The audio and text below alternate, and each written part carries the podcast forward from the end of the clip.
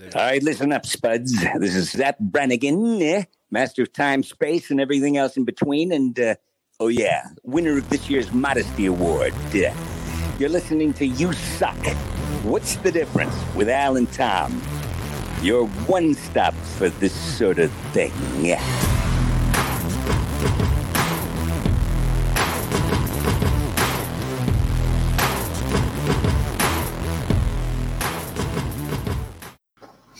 Wow, that's very loud noise to wait.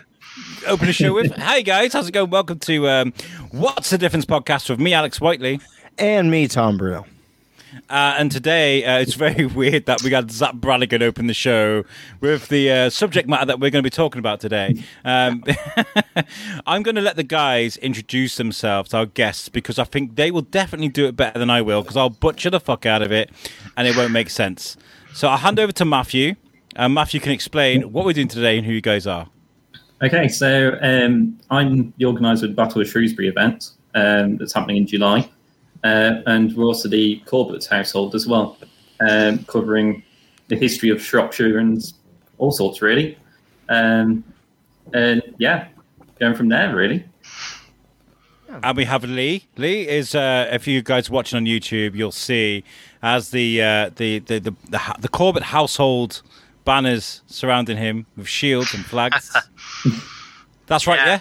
Yes, that's right. Yeah. So uh, my name's Lee. We are, as Matthew said, we're portraying the Corbett household.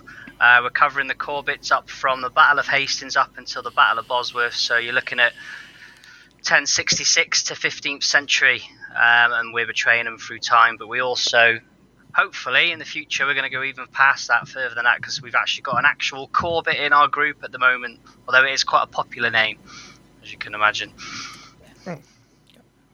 And we also have Tom. Hi, Tom. Hello. Um, so I am mostly in charge of the Corbett's earlier stuff, about 1066 to roughly 1250. So at that time period, it's basically all border politics and keeping those nasty Welsh in check. That's what I do. It's needed. Is So what I what I gather from this is because I'm not in Shrewsbury, so this is like me learning all about this for the first time. I'm with everybody else. So the Corbetts, I take it, are a prominent family in Shrewsbury or in the general area. I'm ta- I'll take this. yeah. So um, the Corbetts were given a bunch of land when they came over with William the Conqueror, um, just around the Shropshire area. Um, well, Caus Castle in Lee. Westbury. Westbury. Yeah. Um, Westbury. Uh, Hanwood was one of theirs as well, I think. Yeah. So the way the group sort of started, because I live in a little village called Pontesbury, and next to that is Hanwood. So there's like little villages all around us. Um, was been doing reenactment for a few years now, and I was asked to do a, a reenactment show at Hanwood, and I thought, Hanwood got any history? So I started doing some digging, and then found, oh, they're owned by the Corbetts. So I thought, oh, this is pretty good. Did some more digging, and then found that they actually the Corbetts had a castle um, that was in Caus. Well, it was called Caus Castle, should I say, which is uh, in uh, Westbury. Bit of a ruin now, not much of it left. In fact, there's none of it left. It's more of a farmer's field now. But then the more digging that we did, the more we'd find out about them. Um, and it just sort of escalated from there. Matthew was obviously doing the same, but he was doing the Corbetts from like the Battle of Bosworth and Tewkesbury. So you're looking at for 14th, 15th century. So what happened was me and Matthew then met and we brought the Corbetts together. So now we're doing the Corbetts in time. Um, but yeah, they're, they're quite well known, but it's not only just Shropshire, they're sort of all over the place. Matthew could probably go into more detail about that because I know mainly more of the earlier period. So I think it was Richard Corbett came with William the Conqueror, as Tom said, to the, after the Battle of Hastings. He, they, after the Battle of Hastings was won, he was then awarded some of the lands in Shropshire, which where he built Caus Castle. Uh, and then I only found that Hanwood was part of the Corbetts because I found them in the Domesday Book, so which was 1068 or no 1080. You have to tell me with that, Tom. Mine's gone. What, 10, uh, 1086. 1086, Domesday, sorry, yeah. Yeah, so 1086 is when they introduced Domesday. Um, and then obviously Hanwood was recorded in there having a bit of uh, having some uh, some sheep, I believe, and a few villagers and a few slaves. So But hopefully this September, as long as COVID all doesn't you know stop us, we're going to do a show at Hanwood as well, and we're going to actually do it where it's going to be Domesday, where we're going to try and go down to do some tax collection, and then there's going to be some resilience from the local rebels who don't want the Normans there, which is how we are, and then we're going to have a bit of a fight and a bit of a display. What's the Domesday Book? It sounds like ne- Necronomicon ish. That was that was interesting. What's that? Yeah, so the Doomsday was introduced by William, and basically he wanted to know what what did people own in his land. So he set out all. Well, he produced uh, the barons, and basically he wanted to. It was the first sort of tax, if you like, and just an understanding of what everybody owned. Um, so all the local lords, so we could tax it basically, and and and it was like the first sort of it was the fir- one of the, one of the first ways that they were trying to find out what was owned by certain lords basically, and then he could make judgments then how many troops does one area have if he needed them for for example for a battle where Caus being right on the border well part of Wales as well it is now but it wasn't back then. It's obviously nice to know how many troops you've got if you've got a, a few Welsh invaders coming in So, Yeah, we got to be like, oh, just take guesses. I don't know. Like, you need like 20 guys over there. That's all you need. And it's like, Yeah. sir, it's a huge border. Be like, ah, maybe 30. I don't know. Yeah, it makes sense. You'd keep a, a ledger of some sort to like, you know, Hmm. keeping track of what you need where, because obviously you can't be very well prepared. Um, what an interesting name for the book, though. I mean, like, you would think that it would have been something that, uh, like, it was predictions of the future, being like, oh, it's the Domesday book. The bad things are happening. But he's like, no, this is actually like my tax write off book. This is my census. This is this is everything else that goes in. I just call it the Doomsday because it sounds pimp. No, no, no, no. I, uh, I was, it's in the book. I had eight sheep, not five, eight sheep. How many do you see? I see one, two, three, four, five. Where are my fucking sheep? Where are my Yeah. sheep? I want my see sheep. a, I see a doomsday in your fucking future. And like, whoa, all right, I get it, I get it. Definitely, it'd be Oh, interesting. Um, well, obviously, we'll never know, but I'd imagine, yeah, they probably had a lot more than what they said that they had when it Hmm. comes Yeah. down to sheep and things. People do that all the time when they come back from like overseas, right? They're like, "How many gold necklaces you buy?" I bought one. Yeah. We got fifteen. all those are all from back in the day. You can't tax those now. Yeah. That's Yeah. crazy. I've already paid the tax. Don't look in that barn. We don't want to answer that. This- oh. Yeah, just with the Corbetts. So um, there was a new tax levied at some point in the 12th or 13th century, and one of the Corbetts refused to pay it on the justification that, well, of, none of my predecessors paid it, so why should I? I don't see any flaw in that reasoning at all. I'm like, whoa, fucking, why do I have to pay for their mistakes? Thanks a lot. It's it's like when people uh, get taxed, like at like debt collectors come after the kids and stuff. You die with a bunch of credit card debt or the magic money card. If I'm going to speak in the parlance um, of our friends here, um, they uh, they be like, oh, well, your dad owed like twenty thousand dollars. Well, why is that my responsibility? I didn't sign for that. So, well, it's still your responsibility. Good day, sir. Or, or it's like America going, we can bear arms. It was written on a piece of paper 400 years ago. Look, there you go. Wow. Hateful. You're just jealous you can't have a gun, aren't you? That's just all I hear out of your mouth right now is that Tom's got a bunch of guns. I got no guns. It seems unfair. That's all it sounds like. It's Um, funny you mentioned the the old laws. There's still a law in place now where in Shrewsbury we've got the Welsh Bridge, and I believe it's still law now. If a Welshman, um, if a Welshman goes over the bridge on horseback, you're allowed to shoot him with a bow and arrow. So, yeah, I believe that's still Nice. going now. Yeah. It's not been. Not Yeah, been it's the, uh, the same in Chester as well. Oh, is Uh, it? you're- Yeah, yeah, yeah, I remember um, that. Is it every other Saturday you're allowed to get a Welshman? Wow. That makes sense. I, I grew up in Wrexham, so um, that's why. That's why. Handy then for you. That's what. That's why in Wrexham they fucking hate Chester. Like every time we go there, we get shot. um, so Tom is responsible, by the way, for one of the best photos I've ever taken for a podcast ever. I'm going to show you now, Bruno. This picture is glorious. I nice. would like to remain anonymous. I like to um, anyone familiar with the sort of crusade history will understand why I captioned this. And that's when we just decided to sack Constantinople instead. I laugh as if I know what you're talking about. That's great. I love that. Um, so, uh, for the guys that are listening to this and not watching this on YouTube, Tom's wearing a beautiful steel helmet with um, a gold crest across the. It's imagine what the the Black Knight wears in uh, Monty Python. Not to not to downplay what you're doing there, Tom. Uh, and he's carrying a shield as well. Let's talk people through what you're actually wearing there, though, Tom. What is this? Uh, Yeah. Explain it for us. So uh, I have some handy props. Uh, Ooh. So, first thing that I'll have on my head is this. It's just a little um, linen coif. Coif in the period generally refers to anything worn on the head. Yes. So Yeah, that knew that protects my head from my male coif. Uh, I won't put it all on now because it's loud and um, my girlfriend's trying to sleep. Um, but yeah, that goes well. Actually, first up is this. So put that on. This is a. I Um. I know. So uh, Cavalier Savelier basically translates to secret helm.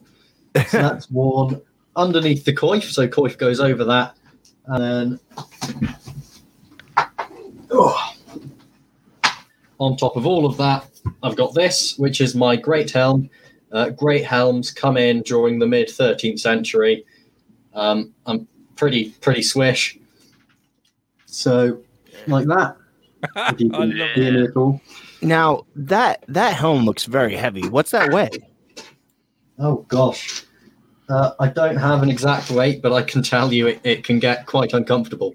Like Um, like a jug of milk, maybe, or something along those lines. Maybe like eight pounds, six pounds, five pounds. I mean, that's right. I'm speaking English. I'm Um, speaking that dirty English again. My bad. Um, it's lots of stones. It, it weighs many a stones. I don't know.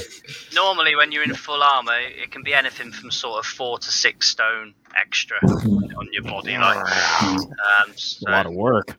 And, by- and by the way, I, I really got to throw this out there. I've, I've spoken to some reenactors before. We've had um, we've had uh, war reenactors, you know, from World War II and things along those lines on there.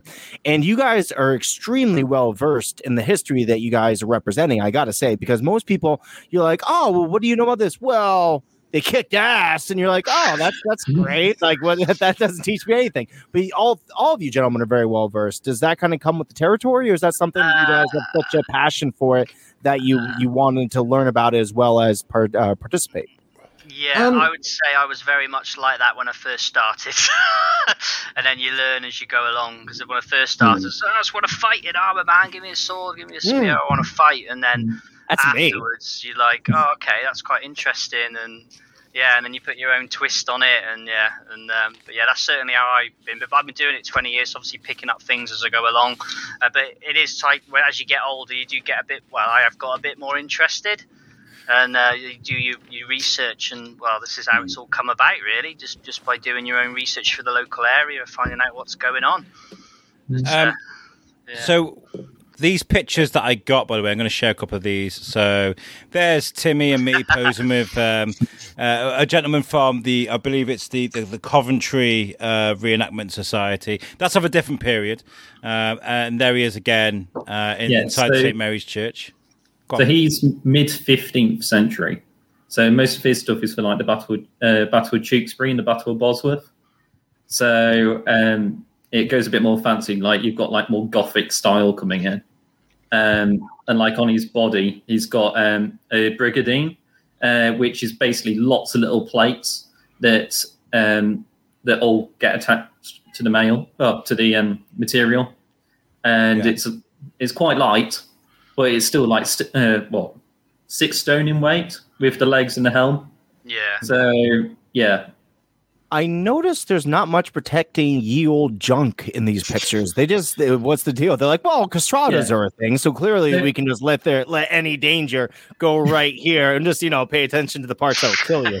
I don't know if I'd want to live if I got castrated in battle. So I feel like they really just you know armored the wrong plates. I'm just, I'm just putting it out there. yeah. Um, you did have um, tassets, which are metal bits that normally hang down. So you see that on like actual metal armor. Okay. Um, and also you had um, chainmail skirts as well. yeah Mm. uh, which protects stuff. But like, Yeah, um, good. like going earlier of that, so Agincourt, so just after the Battle of Shrewsbury in 1415, um, well, uh, you had archers that were basically wearing their underwear. They were shitting themselves that much they would not wear the foot like hose. So yeah, And between your legs is Um, quite open as well, and like a lot of um, of the armors, they'd actually call them bollock daggers. If you Google bollock daggers, you'll see it because you've got a dagger and it's got a shape of bollocks on the end. And literally, as we say with our late period weapons, uh, they've got hooks on them, and you can hook. What you do is you'd hook the back of the shin, pull them up, and as they fall back, and then you'd stab them as they go down. And if they're on their back, their legs are in the air, you pull out your bollock dagger, which is where it came from, and you just stab them between the legs. Next person between the legs, because that would be the less armored point, as you rightly say. Hmm. As you rightly say, 'cause you've only got the male, but as soon as you're on your back, thank you, you're dead. yeah. So it's a bit like this sort of thing. Hey. that's not the bullet bullet. Yeah, there we go. Oh, They are Um, actually called bollock daggers if yeah, you Google. and the blades are really thin, so then it can go into. Yeah, there we go. oh. It's a bit slightly different design this one, and it's very narrow blade. So then, when they've got the helm on and the visor, it could actually go straight through into the back of the head. Yeah, Uh, I'm not sure if this is a hot take or not, but war is not nice, huh? No. and I- also stuff like that. Yeah, Oh, let me- let me my new toy. look But, at the shine on it. yeah, Wow. That looks brutal. That yeah, it's, man. all those are sharp. So that's for That- like crushing, and then that's for piercing. now Like is that a straight is that a armor. Is that a war hammer at that point, Yeah. or what is it? Okay, and Yeah, so, the you had like the short ones, Mhm. which, and then you had them the same height as yourself. Yeah. So it all depends on what sort of thing you had. Um, and How how do you go? Sorry, I didn't mean to interrupt you. Carry on, Matthew. I'll It's ask all right. my question. Yeah. Um, I was going to say, how do you guys get? I mean, obviously you're responsible in what you're doing, but uh, I need to explain to the the US listeners that uh, just carrying a knife in the UK can get you up to a 12 month sentence in prison. Hmm. Um, so how do you guys get around with carrying? it? It's okay, guys. I'm a historian. It's absolutely fine. Yeah, I mean, basically, basically, you have yeah. to be part of a, a group and and have the Yeah. insurance and things like that to prove it as well. But Mm. yeah, And it, most of our items are blunt as well. Yeah. Apart from No, like, the ones you're showing off. Look, Mr. Officer, see, it won't even pierce your stabby vest. Look. Uh, It's not you out, that's it. now let me show you my bollocks dagger really quick. and we'll get this lesson really going. um, the reason why I, I pulled up those pictures from um, from St Mary's, by the way, about this this gentleman wasn't to change the subject, but I met I met Tom. Um, who is a teacher, and I had a really good conversation with him. And if you guys listen to the Shrewsbury Biscuit, any of you guys, um, there was a really good conversation I had with him about history in schools in the UK, and I was absolutely perplexed at the idea that children in schools don't even know what World War II is. yeah, Yeah. And I asked Tom, who is a history teacher, and he's like, "Yeah, that yeah, that's true, absolutely true." Um, so the reason why I'm so invested in you guys and what you guys are doing is to show people that it's really important to learn about our history. Yeah. Uh, and I'd say your your uh, your history too, Bruno, but you're a heathen Italian, so I mean, uh, Wow. I mean, am I wrong? Am I wrong? I, I'm a mutt. Thank you very much. French, Canadian, Italian. I got all sorts of things. German. I got a lot of things going on. I'm complex, Alex. I'm complex. I, I took um, GCSE history, and I'm not that old, so it was relatively recent. And I, I learned more about the Vietnam War than anything else, so I probably know more about American history than I do we rock, outside of medieval than I do about UK history, which is Yeah. shameful, quite frankly. It is a Far less shame. I mean, we don't learn much, do we, about medieval history? I, certainly, Mm. I didn't. Um, it was all it was all World War Two, maybe, if I can remember that far back. But that was it. We never did further. Although I do remember my history teacher telling me something about some king being murdered by putting a hot poker up his bum. So I can't remember what, how long that was.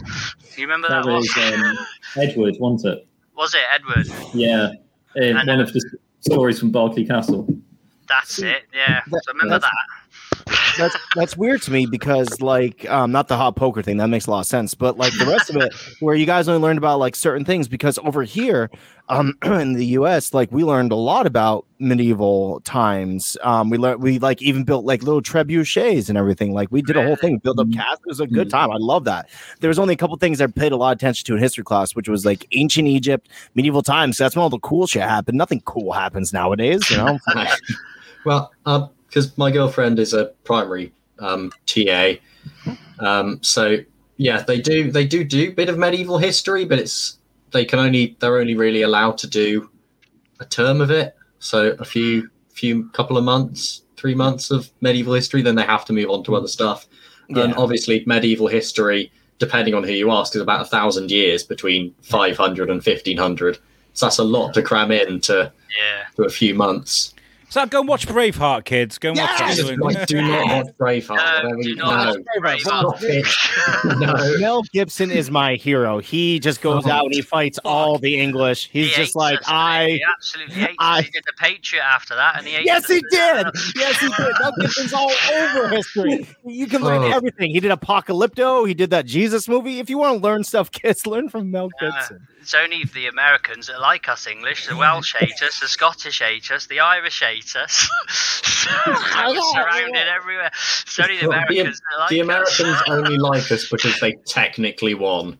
Yeah, Yeah. Oh yeah. Totally. Absolutely. Technically, they Absolutely. technically. And then we always And put we're in our like- back pocket. We're like, plus we we helped you with World War II. Remember that, guys? You remember that? You're like, yes, I God. mean, he you, was you the missed umpire. World Yeah. War One and most. Thanks for turning up. Well, when when Tom was saying he learned about the Vietnam War, I was going to say, did you learn about how quickly a helicopter float sinks to the bottom of the ocean? Because that's what I remember from Vietnam. Is them kicking helicopters off boats so they go quicker. Get the fuck out of here! Um, so. Uh, when it comes to what you guys do, obviously you guys try to be as historically accurate as pop- possible. Matthew, when you're watching movies Yeah. now, is this ruined for you? Is is like things like uh, like you said, Braveheart, things like do you just Yeah. constantly spot these inaccuracies everywhere? Definitely. Um, I am a proper Stitch Nazi, um, as quite a few people call him. Um, Edit that on any period. Because I could have from, um, well, from medieval all the way up to the Cold War uh, for, for reenactment. Um, I'm always researching, got loads of uniforms, equi- uh, equipment, all sorts of stuff. So, yeah, as soon as you see something wrong in a film, that's it. The It's like The King is on Viking- Netflix. Oh yeah, sorry, carry on. Go on. Yeah, The King by Netflix. Uh, they do the Battle of Shrewsbury. It's two people fighting. It was fourteen thousand people on either side. Ah, And Right, It's just okay. like, yeah, this is this gets to an interesting point for me because I read every single um, episode. Uh, uh, edition of Sharpe. I was a big fan Yeah. of Bernard Cornwell's work. Sharpe for me, those books. You're talking about Bruno, how how war was not nice. Bernard Cornwell does an amazing job of this depicting hmm. war and what it actually felt like. You can almost smell the blood coming through the pages. It's brilliant, right? So then I went, oh, okay, well, watch the Sean Bean Sharpe. Let's see what they're about. Battle of Waterloo. There's about 24 drunken people kind of like, yeah, king, king, hmm. king. I'm thinking there's 100,000 people fighting on this field, and there's like 32 guys just lazily waving swords at each other and shooting people. Hmm. It's just nuts. Yeah. It's I like feel. Vikings does it for me because they're all wearing leather, and it's just like you didn't wear leather. Well, I mean, bondage gear. Let's give it its real name. yeah, so what are you doing? Bondage. yeah. So why isn't Lee, you've anybody been wearing watching- a helmet? You've been You watching the would wrong wear a Lee. yeah, definitely, I think. and it's Um, a lot of like, well, why is nobody wearing a helmet? And it's just like you would have wore a helmet. And it's like they just want to be Hollywood and run in and go, yeah, look at me. Mm, yeah, it's all about the imagery, isn't it? And like, Yeah. there's two. There's two. Like, there's the Last Kingdom on Netflix, and there's Vikings. Which have you have you guys seen both of them? Uh, can you compare them? Last to? Kingdom was all right. Yeah, I watched. Didn't watch all of it. I watched the first couple, but I didn't. It was a long time ago. I don't know. Mm-hmm. Tom's probably watched them all. He's got. In, I mean, I'm not too up to date on the actual kind of historical plot points, but the costuming and armor is about as as bad as you can get. But well, I mean, some of them are wearing mail, so I, I'll give them that. That guy's got a fucking eye watch. What's his? yeah. Oh, at least they don't have a Starbucks cup on the table in the middle. Of oh, yeah. Game Game of Thrones shout out there. Um, so when it comes to you, what you guys are doing, um, you're talking about Matthew, you being a, a bit of a, a, stitch Nazi, as you put it. Uh, when you are doing these battles in front of hundreds of people, do sometimes you get I don't know, let's call them history Karens that come mm. up to you like, um, I appreciate the effort, guys, um, but this is wrong, this is wrong, and this is wrong. Depends which event. That's the problem yeah. because most of them you can't do correct because you haven't got the amount of people, you haven't got there's not enough stuff for the whole thing. It's like say World War II reenactment. If you were doing a D-Day associated thing, you can't do a hundred percent uh, portrayal of it because you can't show the blood, the death, all that side. It's literally cowboys and Indians uh, firing guns at each other for half an hour. Uh, at least for like medieval and stuff, you are doing like full on hits in armor, and you can do it properly, but you still haven't got the amount of people. Um, so, yeah, but a lot of the battles and things, uh, they're well documented, so you can go through like the tactics and things like that and demonstrate that side. But you just on a well couple of acres rather than a couple of I don't know hectares. Uh, it's a, a big difference, really. Um, uh, and Lee and Tom, uh, when I spoke to you, uh, Bruno can hear us by the way. He's got his, his headphones on. He's just he likes to potter around. But uh, Lee and Tom, I, I, spoke to you outside St Mary's, and I asked you about uh, the dialect that they used and the swear words and the, the, the banter they would use. Be, be, has that taken some learning on how to how to sound uh, like they did back then? Um, well, the kind of the language of the nobility was Norman French. So, I mean, you you can't start to talk like this and do all of the oh no no no oh, oh, oh, baguette. But um, you know, sometimes for some reason it can come off as a bit um mocking. Yeah. Sorry so, uh, to any Canadian listeners that are listening right now. We are very sorry for that. Uh, sorry, terrible, terrible of me. I know I could be arrested. I'm sure. Um, but no so you kind of you do sort of just need to make a choice of are we going to try and sound french or are we just yeah. going to say sod it let's do it in our natural natural voices. Uh, in, well in groups have been in the past which what we're going to do once we've got a big unit. Like we'll have battle commands. So if there's like a group of spears would say andre les arms which means everybody raises the spear. And then you would say um, no, sorry, At Obey was. It's been a while, and At Obey would raise your spear, and it'd be Andre Les Arms, and then everyone would drop their spear at the same time and go. Mm-hmm. So you'd have like certain things like that, but yeah, mm-hmm. it's um, mm-hmm. it's it's knowing when and when not to it. I would say. Yeah, that's also, what they say in the movies. It's not Andre, it's Andre. Yeah, okay. that's it. and also, um, you kind of a lot of well older older movies now. They don't do it so much in the new ones, but there's a lot of like these and thous and verilies and stuff, and that that's very much sort of um, Shakespeare sort of language, which just mm. wasn't in use at, in the time periods that it's generally depicted as. That's generally going away now, which is which is nice. But you do still get some people who like to kind of prance around, going, "Oh, verily, thine maid." Uh, we like uh, twat. do it, don't you? You just think, oh, okay, yeah, we're not like that. we're a bit cooler. I um, yes, we're we, the cool nerds. yeah, we're the cool nerds. I've um, I've been leaving it for a while because uh, last time I spoke to him, he was very badly injured. But Chris Round from Uppercut Fight Company, um, he does the the night stuff at um, Warwick Castle. Um, and uh, Uppercut Fight Company, uh, Dean from there has been in Vikings. He's but he's, he's they're, they're choreographers, right? And he was like, "I'm very sorry, I can't come on the show. I kind of fractured my skull." Uh, and I was like, uh, uh, "Okay." Uh, obviously, some choreography gone wrong. Have you guys ever had any accidents that could have been serious? a few. yeah. Um, it depends. Like it depends which group you're in. I've been in a group where I mean I've nearly had my eye stabbed out. That wasn't that wasn't fun. Um, it's it yeah. just depends on which kind of fighting style you're using and how regularly you train. Regular training is the big one when it comes to safety, really.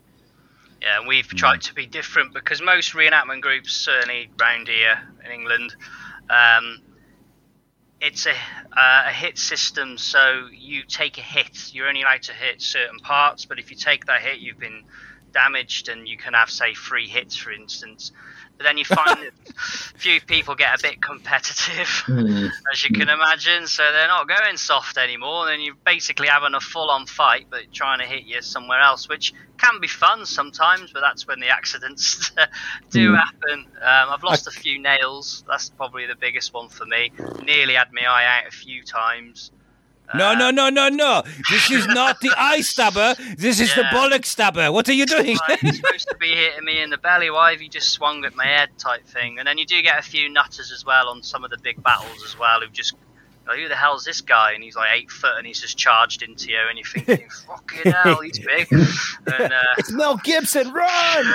yeah, he's back. the mountain. Um, I remember being at the Battle of Tewkesbury, uh, and I looked, and there was two guys in full armor, and the one was just pushing his mate like this, pushing him forward, and I thought I'm fucking having him. So I ran in and I shoulder barged him, and I didn't even budge him, and I just went, Ugh. and he literally picked me up by one hand and just threw me into the block, and he just, just shouted, "Kill him!" And I just went, got, basically got my ass kicked, and then they threw me back, and then I was like, "That was fun. Let's try again." But yeah, try and keep my head down this time.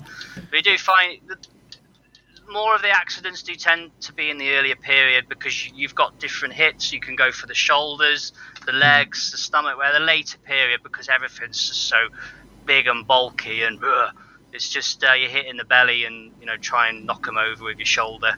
So it's a Now- bit more controlled. Wearing uh, helms and stuff, I'd imagine that it must be kind of hard to be able to like see fully to get a full depth in where you're swinging. So I'm guessing a lot of these accidents are just you know, you know, distinctly that accidents. Yeah, yeah.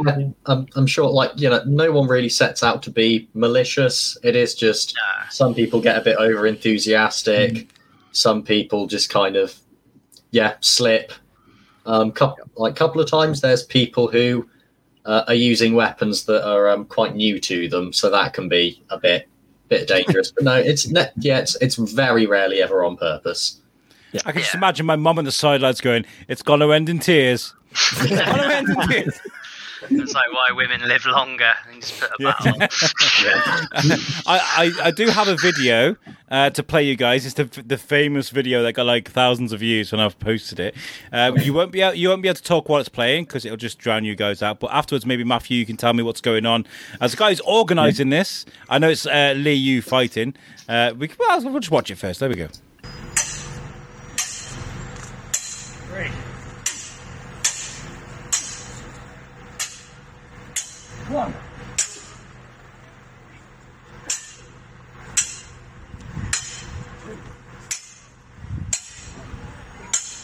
God.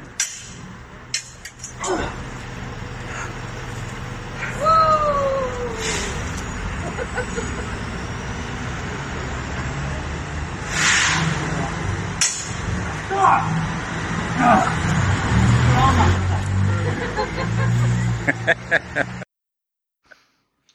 All right.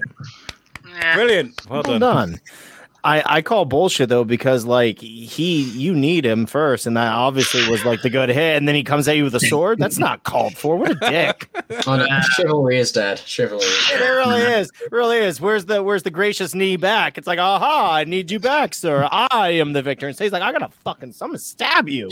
And you're like all right geez. There's uh, two brothers sparring, that is, so just teaching Hmm. them a little lesson. Um, Well, it was good. It was really good man. but obviously, I mean, that was our first practice for quite a while, um, so we, I'd like to say we do a lot better than that. Um, Hmm. yeah, I thought it that was our great. First practice for a while, that is. I'm to be I a could probably shout the numbers a little quieter. yeah. I, I I don't know what you were saying. I thought you was just like talking smack. Like for all I know, you're like, oh yeah, take No, that. yeah, you're like yes, that. that's- ah. that's exactly right. exactly what it Yeah. was. Yeah. yeah, forget I said anything. Yeah, No, so we're so- trying to make yeah. uh, make our style a little different to others. Where, like we said before, you take the hits. Where we're looking more of a let's make it for the public. Let's make it a bit ho- Hollywood. Um, Yeah. Let's give them what they want to see. So Mm. we do a point system or a number system. So bit like as we said, professional wrestling, if you like. So whisper, we'll try and whisper if we can. So four. So we know if I say four, he knows big four big attacks are coming, and I'll try and be dramatic so he can see them coming in. Do you know what I mean? So again, it's all about making it posh for the for the public. But the dream is to have like you know twenty or thirty of you doing the same thing. So mm. what doing reenactment for so long, it's so you know it can be quite crap and boring because everyone's trying to hit each other, and then for about twenty minutes, everyone's just sort of stood there like this, going, "Ooh, I don't want to go in because I don't want to get hit." Where if you're doing a system like we're doing, and you've got say twenty or thirty of you doing it, the crowd will just be mm. like, "What the fuck am I going to watch?" Do you know what I mean? So it's going to be a lot better, a lot better. Unt- Until until Matthew mm. comes wading in with his warhammer. No. Yes. Yeah, yeah, about- duck and run. But yeah, where, so like when you watch fight scenes on things like Game of Thrones, if you look at the background characters, like the people just fighting in the back, none of them are actually moving that quickly, but it looks impressive because you've got lots of people who are properly going at it. Like so, it might not be the most authentic fighting in the world, but really, if nobody's dying, it's not not particularly authentic anyway. Really, Yeah, yeah. I mean, like it's it's all make believe. It's all you know. But the fact that you're putting such like you know technical skill behind it really speaks for it because it's like you're actually watching a fight. Now, yeah, would it be a little bit more dramatic if somebody ran in and just started swinging their fucking sword around? Probably, but then they wouldn't have any idea of what real sword play was like. They'd be like, "Oh, that's how you run up and kill a guy with an axe or whatever." You know, it, it's not. Hmm. You don't learn anything from it. No, No. we do like basic system where we would say one, two, three, four. So just to get you used to holding the sword and blocking and hitting, and it's just shoulder, shoulder, side, side, leg, leg, and then that person will do it back to you. You'll do it to them, Yeah. and then you generally get quicker and quicker and quicker and quicker. So it just becomes natural. And then if the public are looking in, they're just like, "Whoa, what the hell?" Because you're going that quick, and then you just add a you know an elbow in now and again, or but you get to know your partner, you see, and yeah, it's building it up. Just on the um the kind of hits to here and here and here and stuff. If you look at um saber manuals, for example, um, they kind of show that every cut in sword fighting is going to come from either there, there, there, there, there, there, or there. Yes. There's that's that's it. That's all you really need to learn to hit with or defend against. Because the the, one the old stab. The one thing I remember from um uh, what was that modern weapons? No, no, no. It was that show on Spike TV where they'd have like different uh fighters from different like you know years Eras. come and fight. Yeah, yeah. I don't remember what the hell it was. Anyways, uh, the thing they always talked about was that the weapons, the um the swords that you guys are using is a is a is a cutting weapon, whereas something like uh, kat- uh Japanese katana is more of a slashing weapon. And I knocked my cup over. That was what that was. I didn't I didn't die or anything. Anyways, um, so that's what I remember about sword play from my history lesson, which is Spike TV. Back to you, Alex. um, no, uh, what I was going to say. I was going to say something until the, Tom put me on the spot. Um, uh, yeah, he does that. He does it quite a lot. He does it quite a lot. Um, so I, I, I was going to say to you guys when I, when I spoke to you, I said to you uh, what kind of weapons you guys actually use because in Game of Thrones we had that wobbly sword scandal that was going on for a bit there. Uh, but I, I saw your guys' weaponry. Uh, this is going to look like a sound like a uh, you know naughty thing to say, but checking out you guys sword from across the way. And you were like, impressive. I mean, Lee showed me his weapon. It was hard. It was dangerous. It was very Oh, impressive. yes. Um, I know, right? Always. I, I, does, do any of you guys have a sword to, sh- to show us now? Just to, be careful. Be careful. All right, guys, whip them out. Whip out all the swords. Let's check them out. Come on. So I got two we go. here. So Oh, hold them up, Lee. Oh wow. He, he did before Alex. Real quick. with uh, Game of Thrones? Yeah. So looks like- this That looks like Yeah. a sword from uh, the Lord of the Rings. What's his face there? Uh, Alex, what's that stuff? What's that guy? The king John, guy. Jon Snow. Yeah, no, yeah, yeah, Jon Snow. Good old Jon Snow from Lord of the Rings. I remember that. No, guy. so this was made off um, Gandalf's sword from Lord of the Rings, which was Glam. Bam! But Got it. however, what I did is I got it altered so it was more so it was more authentic. Um, what you need to do is, if you ever get time, is to Google. Um, is it the Oaken? I had it in my head then, and it's gone. Oakeshott. That's it, the Oakeshott Guide, and that's every historical sword going. And luckily, I found it now. Ideally, this is 14th century, and this um, hilt and this pommel, they were around in the 14th century. However, there's only one that I've found that is together, so I can say yes, it's authentic, so I can use it to shows. Um, but yeah, so this is another armor class, custom made, um, and I got my scabbard as well. But this is a hand and a half or two hander, if you like, we want to call it. So this is what I would use for the later period if I'm brave enough to use it. But my main baby is this one, um, which is my normal sword, which is one handed. Yeah. Again, armor class. You ever you ever take that to like? I mean, I, I'm I'm sorry, this is a very silly question from a guy that does not do these type of things because the you know obviously these things cost money and you know you, you don't want to break it. But you ever take it to like a block of wood and just be like, let's see how badass I am? Was that? Uh, well, funny you say because I have hit the shit out of this over the years, um, and it is still like flawless.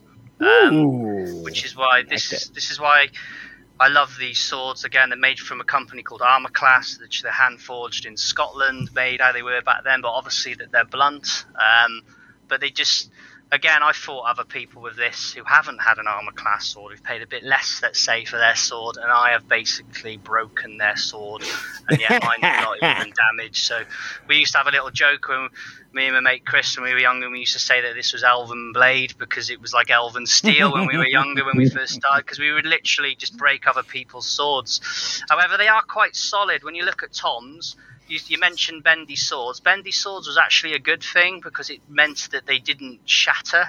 They didn't break as hmm. easy. Hmm. And there's a famous sword. I can't remember what it's called, but it was in the Viking time called the the oak brig or oak something, and it was a famous sword that only very rare people got, and it bent, and it actually bent, so they could bend it in the shield and then snip in and just take the people out because it doesn't shatter. And you'll see some of the fights that me and Tom have had when you take a picture of it. I'm blocking, and his sword has sort of gone around my sword and it's almost hitting me in the head because it's almost bent round so he's a sneaky little bugger but he's, he's more expensive than me yeah, in in sword fighting, you generally want to try and parry with the flat of the blade so that the Yeah. um, edge stays sharp. So a bit of flex will, yeah, it'll just stop it from breaking and snapping it when it's hit with the sword. What what I'm thinking right here is right.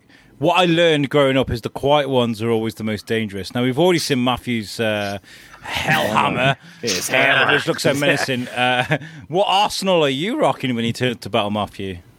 Um, normally have a sword um, and a glaive, which is basically like a giant butter knife on a stick. Yeah, I've seen that. I've seen that before. Yeah. Yeah. Um, yeah. So that was used as like a, a more noble's weapon. Um, so you went in with that. It was a, pole arm and a blade attached. Uh, so you could knock people off, um, stab horses, whatever's needed. Uh, but you would always carry a sword with you as well, or a warhammer as well. Um, you would have an, like an array of things really. Um, you'll find a lot of people like 15th century with warhammers, um, even on well, it's a sign of wealth, gentry, that sort of thing as well. I can Uh, stab you from a distance. Ah! Yeah, Yeah. yeah, pretty much. So it's just like bigger version of that. So it would be like out here, sort of thing, with the point out here, or on a six foot um, piece of wood. So you can swing it at Yeah. people and got a spike at either end. Okay. Um, for, before we go on to the battle shoes, because I do want to cover that with you, uh, Matthew. Uh, Lee, I want to talk about um, the the the the flags you got behind you and the reasons why they are designed that way. Uh, is this historically accurate, or is it just something that you guys liked? So the, the crow obviously is. However, there's different interpretations of the crow. when we first started researching the Corbets, the, the flag behind me was one that we sort of found first, and we kind of went with that. But later on, we discovered well, we didn't really, they didn't really have that crow. To be fair, it was more. More this one. This is more the more realistic one, which is what you'll see on Tom's shield as well. However, we have been having a bit of a joke and a laugh about the different types of crows for the group because we're finding that some look like pigeons, we're finding that some look like ducks. Um, because it was obviously it was whoever painted it back then. Um, so we are we are finding a good different range of crows that are out there. I mean, we have a running joke as well called Night of the Pigeon. Do you know what I mean? It, it's hmm. they're all they're all going like, but at the minute we had a bit of a vote to say, you know, what was the best crow that we like, and we sort of came up with this one because it was historically correct, which hopefully Tom will go into in a minute to show you the the manuscripts that we found. but you know, the more that we've been doing it, we've thought, do you know what I mean? We actually quite like all of them um, because it shows that because the Corbets were so big and they were everywhere. You know, everywhere's going to have a different interpretation, so it it almost shows like the differences of the Corbets, sort of, you know, like around Europe and around around Shrock, well, well, England, if you like, and and, and well, the whole of Yeah, because there was Corbet in Lincolnshire and also uh, Normandy, and they had different ones as well. But he also used a elephant with a castle on top of it. Uh, which is um, in stained glass window at St Mary's, and also uh, Moreton Corbet. But it's reference to that from like 1100s, and then it disappears and then comes back in like 1500s. Uh, it's very odd. And then also a squirrel t- turns up as well. There's a jousting helm in the um, the museum in Shrewsbury of well normal size helmet, but it's got a squirrel on made out of wood on top of it. It's ridiculous. I'm trying to find a picture of the stained glass window at St Mary's, only because, uh, for I mean, Tom, Bruno, uh, for you guys in America, is this interesting to you guys? Because uh, like you guys have the Civil War reenactments that you do, but I think the Civil War in America is closer to us than it is to the medieval times, right? If I'm Yeah, so- yeah, yeah. I mean, like historically speaking, you're like, Yeah. yeah, yeah, it is. Mm-hmm. Um, So- it's very well. See, I love this. It's just we don't have any of this over here. It when people do medieval reenactments, it's usually at a medieval fair, which is like they need to do all sorts of sh- weird shit. They'll have like dragons and stuff like that. It's like that's not medieval. That's just you know like what we represent medieval mm-hmm. movies. But we don't have any real history like you guys do. So if anybody was to do like a medieval reenactment, we'd be like bullshit. We didn't. But no, there's no mm-hmm. knights in America. You fuck. Yeah. But I love what you guys do. I love it. There is medieval Uh, sailors going over from England in 1480 to America. Did but did they like have castles and shit? I don't think that. I no, think there's. but, um, there's a replica of the boat that's in Bristol. really Yeah, uh, and it's called the Matthew, so they've chosen a good name for it. nice. Uh, good, good name. Good name. Yeah, um, but yeah, it's a full wooden replica of the boat that they used then, because everyone goes on about oh, it's like 1500s when America was found and stuff like that. And Um, no, there's earlier stuff. It goes back There's to a- Oak Island, doesn't it? Yeah. there apparently is a tribe in I think it's either Brazil, South America somewhere that um, speaks a language similar to Welsh, and they believe that actually it was Wales that was uh, first to find South America before anyone else. That that Wow. no, I mean that could be bullshit. That's what Yeah. I heard once. You know, Oh, yeah. Sailed over the Atlantic. That's funny.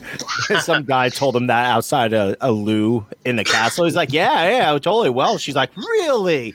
I, I learned I- so I was much like- from. I, I was like, shh, shh, shh, shh, shh, shh, back down. oh my god! I hope he was shining your shoes, gonna- Alex.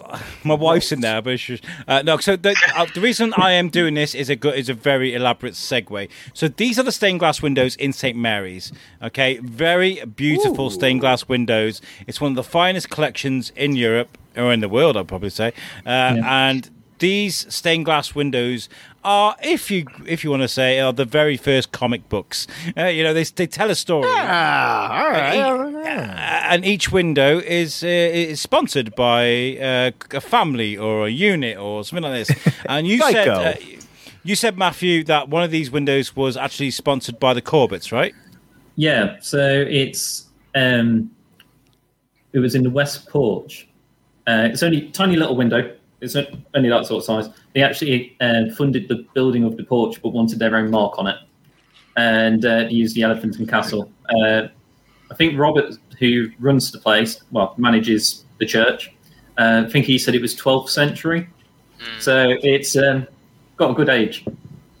Uh, huge also- shout out, sorry, a huge shout out to Robert Milton, by the way, who is the only reason we're doing this really today. So thank you, Robert.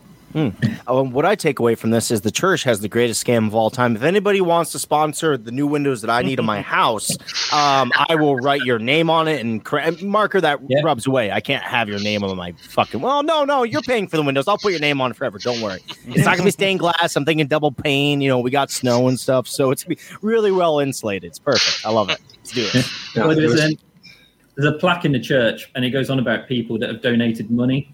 And there was um, so there's loads of different people like I donated silver before they died and stuff like that. And I'm sure it was a tax thing. Uh, but one of the people was um, what uh, was it? Robert Wetwang. Yeah. Yeah. that is an amazing name. And it donated five quid. Robert Robert Wetwang, what did he do? Oh, you know what he did. you don't have to ask. What didn't he do? He slayed many uh, females, is what he did. Old Wetwang. Um, now, the reason I segue into those windows as well, by the way, is uh, just to talk about the Battle of Shrewsbury because obviously, what what Matthew uh, is it just you that's planning it, Matthew, or is it a group of you Yeah, organising so- this? Uh, this year it's myself and the Battlefield um, 1403 Farm Shop that's organising it. Robert's getting involved with like opening the church over the weekend as well. Um, it's basically come from an idea that I had um, quite a few years ago, and it's actually become a thing because I I went to university at Harper Adams in Newport, and so I used to visit their Moreton Corbet, which is why I got in, well interested in the Corbet household. Um, and it was like, well, it's a major battle that nobody really does. Um, there is the, uh, the group, uh, uh, the Shrewsbury Levy, that uh, do things at the battlefield. Like, I think they're there this weekend doing have a go things and things like that.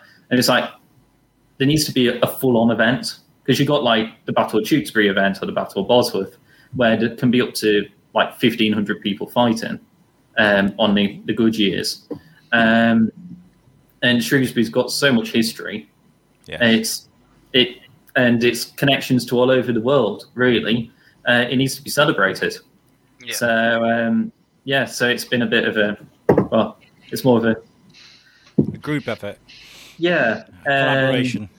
Yeah, and so now I'm getting other people involved and things. Um, like over time, once it builds up more and more.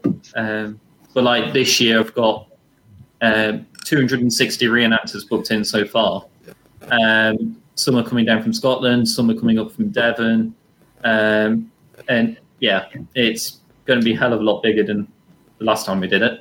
So And can one of you have a stab at pun intended a, a stab at um, explaining very briefly the Battle of Shrewsbury, what happened? Uh, but just to show people, Yeah. because we're going to be there. We're going to set up a table. The Shrewsbury Biscuit's going to be there, and so is you, Suck. So we're going to try and take a, a double pronged attack at trying to document what's going on here. But if we let people know exactly why the battle happened and what happened briefly, Yeah. if we can. So, very briefly, it's basically a long, a long line of family problems. To um, so it's the Percy household who um, based up in Northumberland, um, and also, well, the king, uh, in a way. Uh, so there was battles before. There was various financial issues, political issues. Um, there was people captured um, before at the Battle of Bolingbroke and um, Homildon Hill, and things weren't paid for. Um, Hotspur wanted um, to take uh, ransoms for the people that he captured. Uh, the king disagreed. They kicked off at each other and started rebelling against the king. Uh, it, would- it could have been the start of civil war, basically. Um, Wow. You had um, Owen Glendower um, in Wales. Uh, they were going around Welsh castles, kicking off around there, and they were supposed to like get involved. Um, but as leading up to the Battle of Shrewsbury, the king found out. Uh, he got to Shrewsbury, closed the gates. The Welsh got stuck on one side. Hotspur was up on the other side, and then it all kicked off on the twenty first of July. Um, they tried to like discuss stuff before uh, before the battle started. Um, they they sent an abbot out to try and discuss things, try and sort it, the- and negotiate different aspects of it. Um, but yeah, they disagreed. There was about fourteen thousand people on each side, and um, over well up to three thousand archers as well that have been recruited coming through, uh, well coming through Cheshire and things like that. So it was one hell of a big battle. It was one of the largest battles of longbows being used in Britain up to that date. So it's quite influential. Um, so Hotspur, like, well, Hotspur and the King both got arrows in faces and all that side of things as well.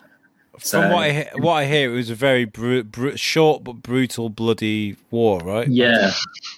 So um, it was literally done in one evening because it was on a on a Saturday, and being religious medieval uh, period, uh, they wanted to get it done. Then they couldn't afford, didn't have enough food and supplies to leave it until the Monday, and so they just went went for it. And they still So- haven't found the pile of bodies, have they? They reckon most of Yeah. the bodies have just never been found. Like they don't know where they are. yeah. So um, yeah, assuming where the church is on the battlefield, uh, there was a body pit under there, which was the like the rebel side. They've done digs around it, not found anything yet. Uh, but behind St Mary's, um, oh, can't remember what it's called. The where the old hospital is The parade. behind St Mary's. The- the Yeah. parade. Yeah. So behind there, going down to the river, is supposed to be another pit, and there's supposed to be about 400 people in there, and it's not been dug yet.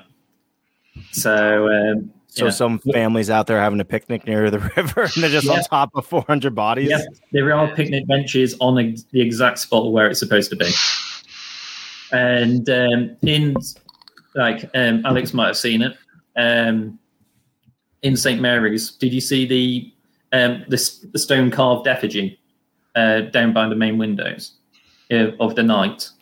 I probably have because I Yeah, did an audio tour. Yeah. So in that chapel was, um, they think they found the Earl of Worcester without his head because he executed people outside the church. So um, outside W.H. Smith's, uh, there's a cross, and that's where they assumably did them. Um, yeah. And this is the Um, thing. This is the thing, the thing you don't understand about Shrewsbury as well, guys that live in America. Shrewsbury was a pretty fucking gruesome place at one point. Hmm. You know, uh, they didn't hang people at the prison; they would do it right in the middle of town. Uh, they haven't quite found. Uh, where they used to hang people, but they got an idea of where it might have been. Hmm. Uh, and the what is now, I believe, what is it? The white building by the library used to be the jail.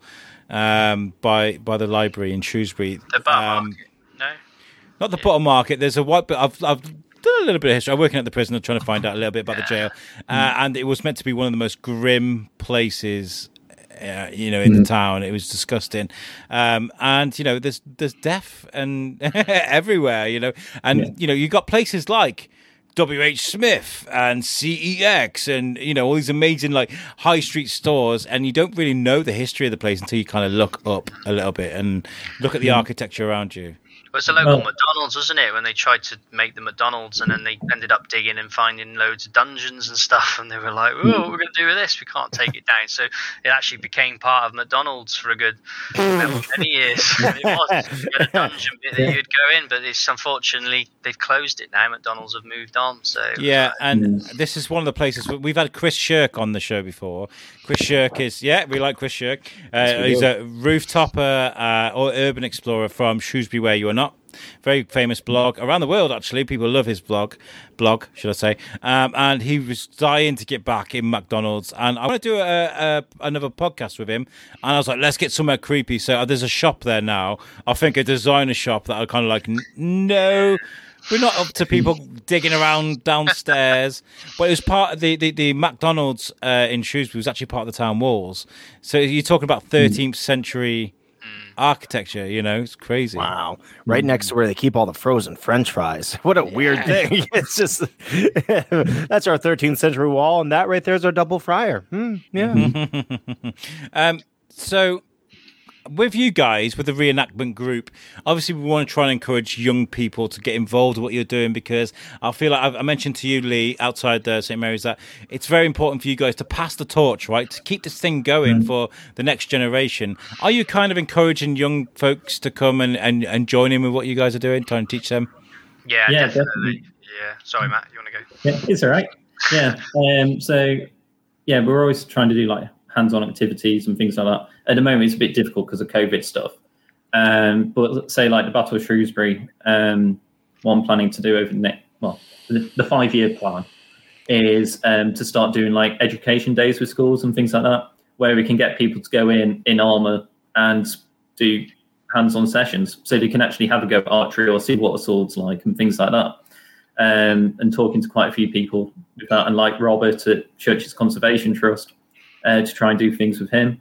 Uh, but like at, at events, like if you get some a kid that's enthusiastic, it's like reenactors will be like, well, here's all the stuff, try it on, do this, give it a go.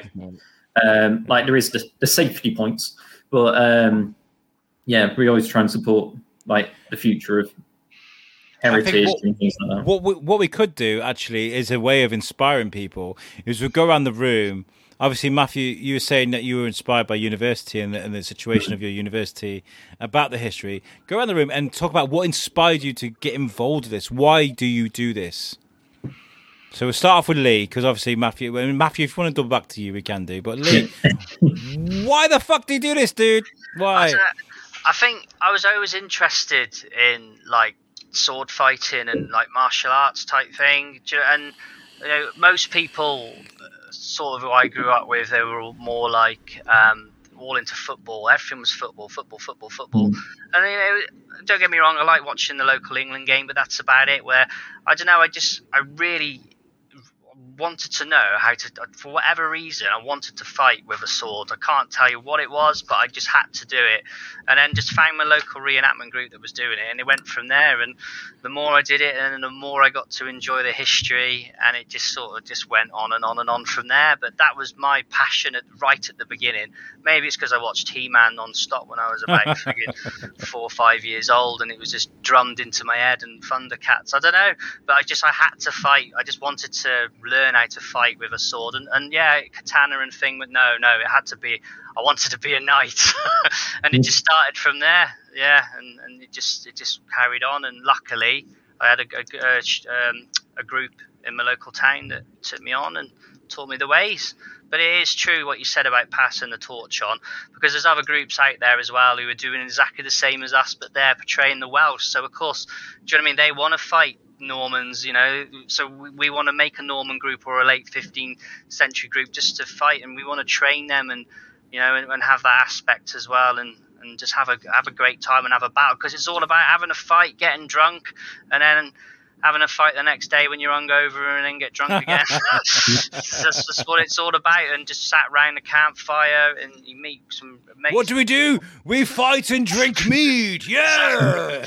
and just to bring up the Battle of Hastings, you know, every every um, anniversary, it's a massive event, and I've been in 2006 and I've been in 2016, where I'll never forget 2006 because it was 3,000 reenactors, so it was 1,500 aside, and I'll never remember walking up that hill and seeing them all coming down like, ah, and I was just thinking, holy crap, you know, I was about 20 years old, and they had 200 archers, and they'd shoot them at you, obviously rubber tips on the end, but you just look up and they're all coming in, and they'd have 200 on horses, and I was just like, yeah, I want to do this.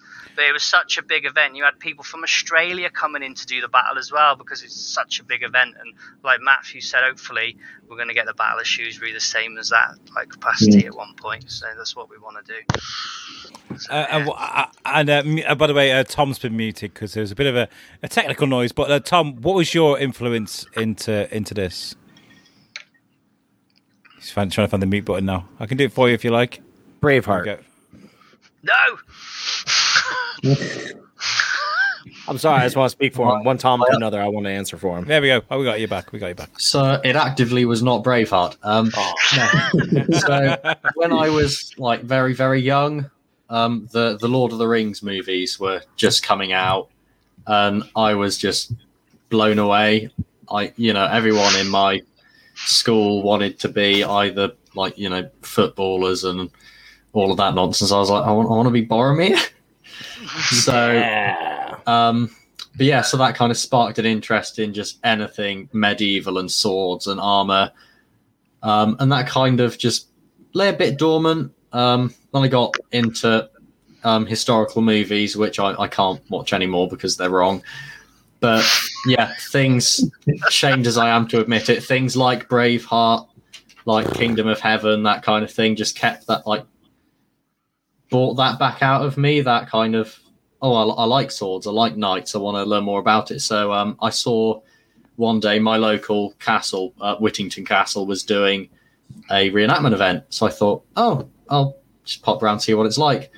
um, and it was a group of about 400 people, um, just Norman knights and soldiers, um, and they had like ladders climbing the walls and siege weapons firing off, and I just thought, Jesus Christ, this is amazing. I want, I want to do this now. So yeah, I, I joined up with. Um, they had a group based at Whittington Castle, so I just asked who runs that group. I want to talk to them, and I, I joined. Turned up to the next training session, and just yeah, from there. Amazing. Nice. Really, really good. Um, and, and Matthew, let's talk about the Battle of Shrewsbury. I got a couple of pictures here I've pulled off your Facebook. Uh, there's this one here. Um, well, what we what we looking at here, Matthew? Okay, us- so ignore the helmet on the left-hand guy.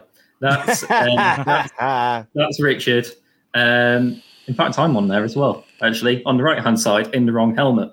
But any, anyway, um, so this is the um, the Shrewsbury levy in the middle. As you can see, it's it's got the um, the three heads that are used around the town. Uh, same in that one. Um, so it's yeah, this was during the like the small like scrap we had. Um, it was a weekend of where it pissed down all weekend. Um, only quarter of the people turned up, unfortunately, um, because they didn't want to get the tents wet. And um, but we still had a good fight. So Right. uh, as you can see, that's like the normal, like everyday living history camp behinds, where you've got like the cooking rig and things like that, and you've got right hand side, you've got the normal everyday attire, and then Okay. you've got your typical like mercenary soldier on the left. So, yeah, and then, and then you've got the king versus um, who is Hotspur. So, but he's Ah, okay. um, he's getting his armor a bit better now. Um, he's spent a small fortune. I don't know if his wife knows. Um, so yeah, he's had everything made for it. So yeah, Wow. so to be the full character that he is. Wow. You never tell your wife how much the stuff costs. I'm just saying. How much? How much does this stuff cost, I, Lee? I, I can't say at the minute because she's in the other room. Because um, we spoke to a guy that does World War II battle reenactment on our old show, and he was like, "Yeah, a, a replica sort of Lee Enfield rifle will cost you how much, Tom? Hundred Um, yeah, it's hundreds of dollars. And but the thing is, though, uh, like most, uh, the unfortunate part of you of you guys doing your reenactments is finding actual items that were used during these times are very, very, very expensive, and usually they're in museums. In the World War II reenactors, they can actually find a bunch of stuff that's still kicking around from the World War II in the 1940s. So they really pride themselves on finding objects that were used or that were very, very time specific from that time. Um and they can spend you know thousands of dollars to make this but you know with your guys stuff like it's completely different because they're they're wearing outfits right? They're wearing like a costume that might you know or a, a real outfit that might cost them one two hundred dollars. How much does a general suit of armor kind of maybe in the area cost? All depends on the style, really. Um, earlier, it's it's still not cheap because it's having the mail made and things like that. Uh, like a normal mail shirt can be anything from well, you can get like ready-made ones for what two hundred and fifty pounds, something like that. Yeah, if you're Um, looking at um, and that's a cheap one, to be fair. Yeah, if you're looking at riveted mail, which is the historical stuff, um, yeah, about 250 for the hauberk, um, probably region of about 100 for a coif. Um, and then you've got the legs, which are going to set you back out, and again over 100. And then you've got to do all of the um, alterations yourself because nowhere sells it properly tailored and pro- the proper historical rig. But like later periods, like for a helmet, you're looking well to have one made. You're probably looking about five six hundred pounds. For a helmet. get- Yeah. Um, gaunt, like a pair of gauntlets is what? How much were yours, Lee? I was quite lucky, so my God. were, um, I was going to say 190. That was really cheap. you hear from the background what'd you say lee and you're like nothing nothing Paying bills, bro. Well, Uh, I, I was I was I was chatting to um, one of the ladies that was with the guys from the Coventry Reenactment um, uh, Society, and they're saying these leg bits here. Uh, the the legs cost about a thousand pounds. I was like, you f- Yeah. no way, no fucking way, a thousand pounds for that. Yeah, so he um, he goes to a guy called Uwe in Germany to have his armor made, and his stuff's amazing, and it, it is made how it was during the medieval period. It makes Um, such a difference as well, doesn't it? Because you can Yeah. buy some right cheap knockoffs, mainly, and I don't, I, know, I don't mean this to sound horrible, but mainly from India. They, they make a lot of items, but for whatever reason, they make them like four times. They must think we're all giants over here or something. Mm. If somebody was to go over to India and say, "Look, mate, make them a bit smaller," they would sell out. They make they'd make a lot of money, but for whatever reason, they think we're we've all got like we're all eight friggin' foot, and we're all like four foot A bit, wide. a bit like Gimli of uh, Game of Yeah, Thrones, uh, it is, yeah. Lord of the Rings, where he They drops to the literally just need one person to go over to India and say, "Look, mate, make it a bit smaller," and they'd, they'd make a fortune because the, the stuff's not bad. It's just, it's just, yeah, massive. I say it's Yeah. not bad. A lot of it is still bad, but a lot of it is good, but huge. after after looking at your guys' outfits, and I know it's completely out of you know, but I was thinking about it because when you guys are showing me your sword, I have a I have a katana. It was machine made. It's not very good, but it's a cool thing, right? And I, I got it because of Walking Dead, and I was like, oh snap, you know, all right, you gotta have a sword if the zombies come. But apparently, you don't want that. They want what you guys have: chainmail, armor, big heavy swords meant for chopping. Dude, essentially, knights would do really well in the zombie apocalypse. I've I've always said there is there are not enough zombie apocalypse set, films set in the medieval period. Dude, right? Christopher Nolan, if you're listening, this is what we need, okay? Well, I'm they just did, saying. they did do um they did uh Army of Darkness, which was a zombie demon esque type of film, and that was in medieval times. That was pretty good, except there was a car in there, but you know whatever, in a chain, in a chainsaw. There's a um there's a TV show. It was on Netflix. I don't know if it still is called Kingdom, which is set in medieval Korea, which is is quite cool. It's a zombie apocalypse in medieval Korea. Katanas, Ooh. just A lot, a lot of people are talking about that. I think that it's been voted as Ah, one of the best that. zombie TV series of all time. Over it's, the Walking it's good. Dead. It's good.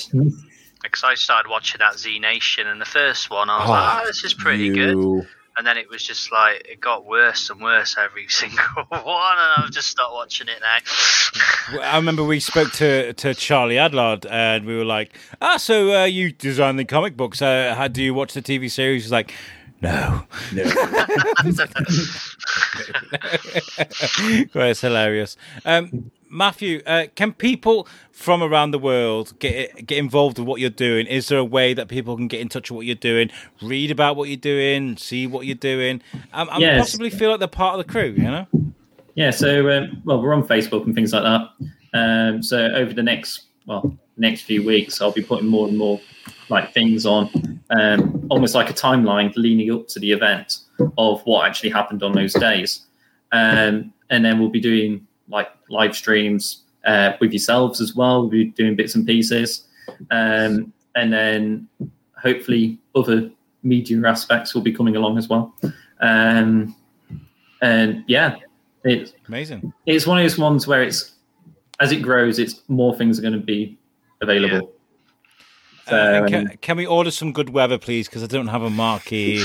Uh, Yeah. I, We've I can do the booked it rain. I, I've got. I can do the rain, but my equipment can't. So let's just. Um, Trash bags are cheap, Alex. Don't worry about it. You'll be fine. You wouldn't want to go today, would you? The, the rain's finally arrived today, isn't it? It's, it's oh man. yeah, I just went out. It's steroids, mate. It was absolute s- steroids out there. Um, and what, what? When is this taking place? Anybody that's listening, that's local to Shropshire. Uh, when is the Battle of Shrewsbury? yeah, so it's the 24th, 25th of July. Um, so it's going to be on that weekend every year because it's the anniversary week of the battle, uh, which happened on the 21st. Um, so yeah, it's uh, 10 till 4 each day. So we're going to be doing, um, fingers crossed, with um, COVID's aspects and things, we're going to be doing two battles a day. Uh, we're going to be doing the Battle of Homildon Hill um, in the morning. And then in the afternoon, we're going to be doing the Battle of Tewkesbury. Um, Battle of Shrewsbury, rather, not Tewkesbury. Somebody did mention about a beer tent version of Tewkesbury. That's what I've got that in my mind. Yeah. Um, yeah, and there's going to be um, like horse demonstrations, um, archery demonstrations, and things like that throughout the day, and also like living history, historic market, things like. that. So all sorts. We're going to be there on the 24th. I think on the 25th we've got other plans, but um, Hmm. we're going to be there all day. Uh, Yeah. We have, um, I think, hopefully we've got TS coming up from Cardiff. We're going to book it off. We've got Biscuiteers walking around as well. Um, so uh, we are going to get this out before uh, the, the the the event. Uh, so if anybody wants to come and say hello, please feel free. Um, but um, yeah, you guys are just amazing. I think what you do is very important. You know, you've got kids out there that are struggling to understand what happened in World War Two. Uh, they've learned a little bit, like Tom said, in, in school, maybe a term about the medieval Britain. I mean, I, I learned a story about Shrewsbury actually about um, is it uh, King Charles was coming to to Shrewsbury and the mayor, I think it was the mayor at the time or the lord was like, "Ew, can come in out of my town over my belly," which means uh, if he kills me, sort of thing. And this guy was shitting himself. He saw his army coming towards Shrewsbury. I was like, "For fuck's sake, what did I say that for?" And when the army got there, he literally lay down and the guy, the king, stepped over him as a joke, and they went and had a few pints. Uh, I don't know how accurate that is. Uh, if you guys know, uh, that's real. But might um. I, uh, my I have heard similar things before. my Um, my my teacher was David Trumper. Uh, um, he's one of the, So go take it up with him. He's the one. no, no, no, no, no, no. uh, to people listening in Shrewsbury will know that David Trumper is one of the most famous historian historians in Shrewsbury. All the famous photog- pho- pho- photographs and history books based on Shrewsbury are written by my old teacher. And in fact, I was at um, uh, Theatre Severn once. And I went up to this guy because I thought he was my old teacher. I was like, "Are you Mr. Trumper?" And he went, "No." and I was like, "Okay, see you later, guys." It was, it was really, really funny. Uh, but yeah, um, so where can people find you? You said you're on Facebook. Where can people find you, Matthew? Yeah, um, so yeah, we're on Facebook as the Battle of, uh, Battle of Shrewsbury Medieval Weekend, um, and also the 1403 Farm Shop uh, Facebook page as well. They're sharing things onto that. And, Um, and Lee, the the um, Corbet household as well. Can people follow them? Yeah, so it's just at the Corbet household um, on Facebook. But if you just put the Corbet household into Facebook, you'll find us. Um, you'll find us straight away. You can see that there's the uh, the stone of a of a crow that looks like a pigeon, but it's not. I promise, it's a crow. That's us. Or, or, or, a, or a chicken, as Tom said. He's like, that, that looks like a chicken. Uh, no, chicken, yeah. Look at that one. yeah. Crow. Didn't you say, Oh, well, you painted it, Tom. You, Yeah, I you- did. Yeah, he did paint it. That's right. He just wanted to make his look better. That's all. Because look at his behind him, looking really cool. There. I can't have you looking as good as me. I think he said something like that. So he. Quite right, quite right. but yeah, um, again, it's just thank you so much for having us as well. It's been. Yeah. it's been No, no, no. I, I love what you guys do, and like I said, I'm very invested in this because I think it's really important, and it's really fucking cool. I just sent the picture. I've sent some pictures of you holding up your sword, Lee, and this this Oh, conversation brilliant. happening to the USUC guys. And the first thing I saw was Jamie Westford from USUC Chronicles going, "That's so fucking cool. That's so cool because it is. It is wicked." Um, and I hope you guys have a great day on, on, on the Battle of Shrewsbury. Um, I'll be there, of course, so um, we'll get plenty of interviews. We're hoping to get like a three or four part podcast. Hopefully, plenty of interviews, plenty of things going on, some vlogs. Maybe you guys can teach me how to swing a sword. I don't think you'll have chainmail that'll fit over my, my gut, but um, Just, um, but we say hopefully by the. Battle of Shrewsbury as well that we're going to have all of our live remade because we've got um, a lady in our group called Sarah Firstfield and she's a, a great uh, seamstress historian. Is that the right title, Tom? Yeah. Give it? Um, yeah, she's one of the published best author on the matter and stuff. and she's one of the best in the country, if not the world. And she is making our Corbet coats and bends, which is a for the late period, which is a fabric that will go across the breastplate with a crow on it. And we just cannot wait to get it. Hopefully, we're going to have it done by then. But if it's not going to be done then, certainly next year we're all going to be read up and vamped up. And hmm. you, hopefully, you, planning if you a- guys sort me out a patch or something like that with Yeah. with the Corbet arms on, I'll wear it with pride. And when Yeah. people ask me, I'll be like, "That's what this is, bitch. This is the Yeah. Corbet fucking We'll get you arms." one. I say you just wear a bathrobe and say you're a Jedi Knight and be like, "What up, You shall not pass. the Wrong- next thing, wrong we're movie, wrong to, movie. Uh, get all the live remade as well, and we're going to take a trip to um, Moreton Corbet and also the remains of Caus Castle to get some photos done as well, just to bring it back because it's important that it needs to look. This is where we're still here. So it's almost like we want to take the flag back to its back to its home because I wonder when the last time the Corbet flag was actually flying in their grounds. So that's my dream to get it hmm. there and put it back. Nice. Nice. So that's like what that. we want to do, and to get the bloody flag at the Battle of Hastings. That's that's my other dream to try and get us there. Which hopefully we're going to be there next year if it's on. Hmm. Uh, and is there a, a sorry, I, I know I'm droning on. Tom's probably like, fucking hell, it's been going for a long time, Whiteley. Fuck, you know. Um, no, uh, but is there a, a national page or somewhere people can go to get involved with other battle reenactments and learn? Like a, a main. Uh, You stumped them. It depends Um, on which part of medieval. Yeah. Because like, um, so like the War of the Roses period. So um, like Bosworth, Tewkesbury, and things like that. You've got the War of the Roses Federation, and they've got a website with all the groups on and things. Um, earlier um, is individual groups. A lot do cl- like collaborate together and share each other's things. Uh, most are on Facebook. Yeah. Um, most of their websites aren't really up to date, so Facebook's the best way to get them. Uh, but yeah, or just go to a local event and just get chatting to people, and Yeah, you'll find out yeah. far more that that way um, by visiting them, seeing them, having a random chat.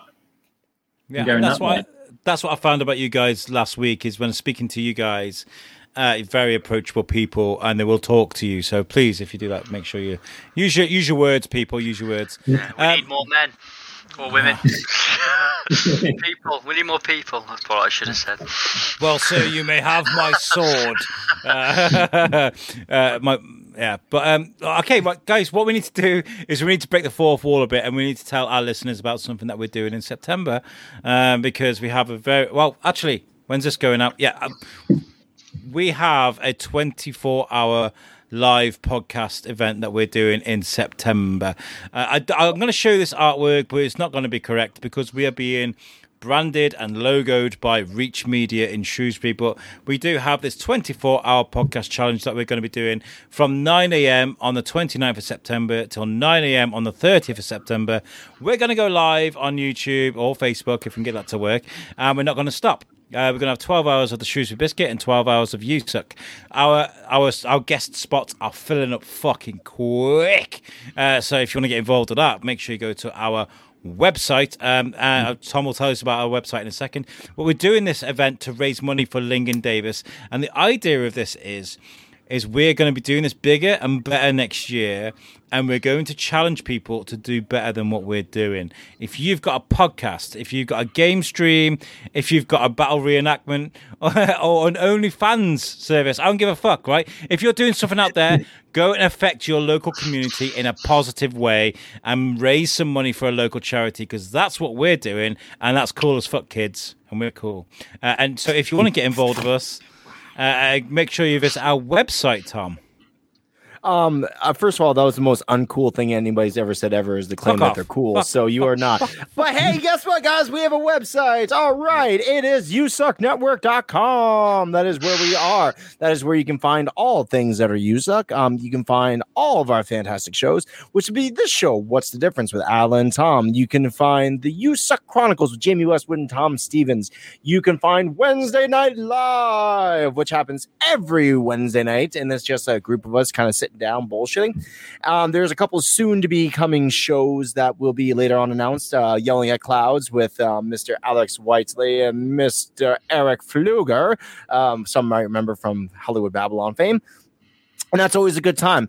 Um, and by the way, guys, if you are listening to this, there's only a short amount of time left before we have our Hot Wing Trivia Challenge, which comes up July 3rd. It's the Battle of Independence 2. This time it's hotter.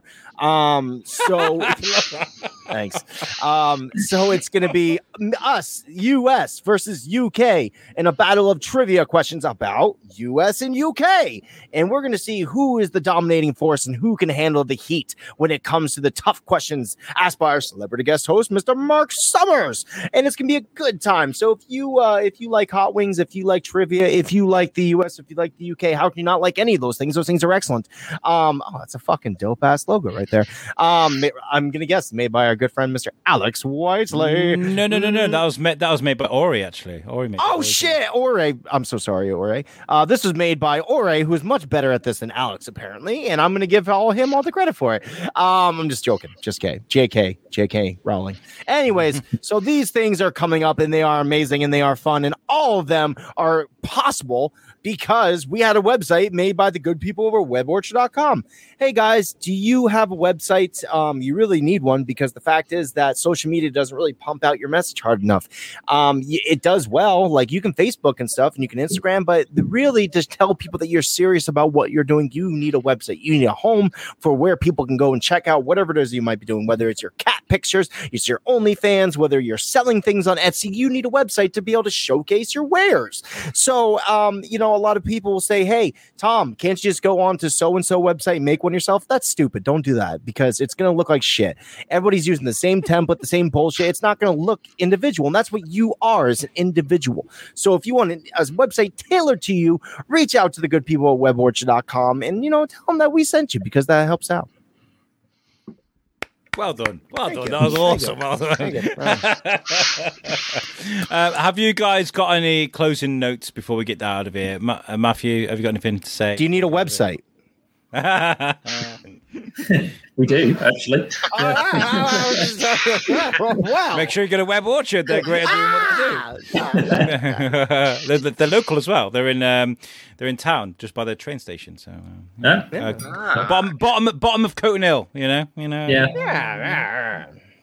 yeah. So uh, yeah. but um, just yeah, thank you to you guys for letting uh, letting us come on, and um, yeah, and to the listeners, and basically like go to your nearest historical place or uh, event and enjoy it. Uh, go and learn something new, whatever it I- is. to to add on to that, go to your museum. If you've never been to your local Yeah. museum, fucking go and learn about your local history. Uh, uh, I don't Lee, want to you- go to an event again where I'm going to have kids telling me how to get YouTube up on a typewriter. so, um, yeah. Or is that fire real? Is it going to burn me? Or is that a real baby? so, yeah. Yeah. So if I turn up to the battle dressed up as a stormtrooper, you're gonna blow your fucking mind. Right? the fuck? Yeah. Shoot an arrow into that Welsh man. yeah. yeah we'll, get, we'll get you fighting at some point. Yes, that's what I want. Me and me versus TS. He's Scottish, so uh, that'll be interesting. Uh, okay, uh, Lee, have you got anything to add before we get out of here? No, just that uh, obviously we're on Facebook. Come see us. Uh, any money that we do make from our shows all goes straight back into the group, so we can keep it going. Um, none of us take a profit from it. It's all any money that we do end up getting from doing historical events goes straight into the back into the group um, to make sure we get the proper kit and we look the part. So that's uh, yeah, just thought I'd mention that. But thank you again, though, so much for having us on here. Really enjoyed it. Thank you and letting us share our story. It's awesome. Uh, Tom, you've been muted there for a bit. Have you got anything to add before we get out of here? Um, just make sure you look for uh, Lee Jones on OnlyFans. He'll be there in his full. That's how he Uh, pays for his armor. give give us worry. money. That, That's not my real keep his name. wife off his back. Uh, yeah, thank you, thank you guys. It's been really fun. This has been amazing. And thank you so much to you guys for listening. Thank you to our guests, amazing guests, especially for dressing up in chainmail to come on our show. It's been awesome speaking to you guys. Very nice. Now uh, take it off slowly. Yeah. Ba, ba, da, ba, ba. this has been What's the Difference podcast. I've been Alex Whiteley. and I am Tom Bruno. And we will catch you guys next time. Peace out. When it comes to culture either side of the Atlantic, no one does it better. Ladies and gentlemen, I give you You Sucks What's the Difference podcast with Alex Whiteley and Tom Bruno.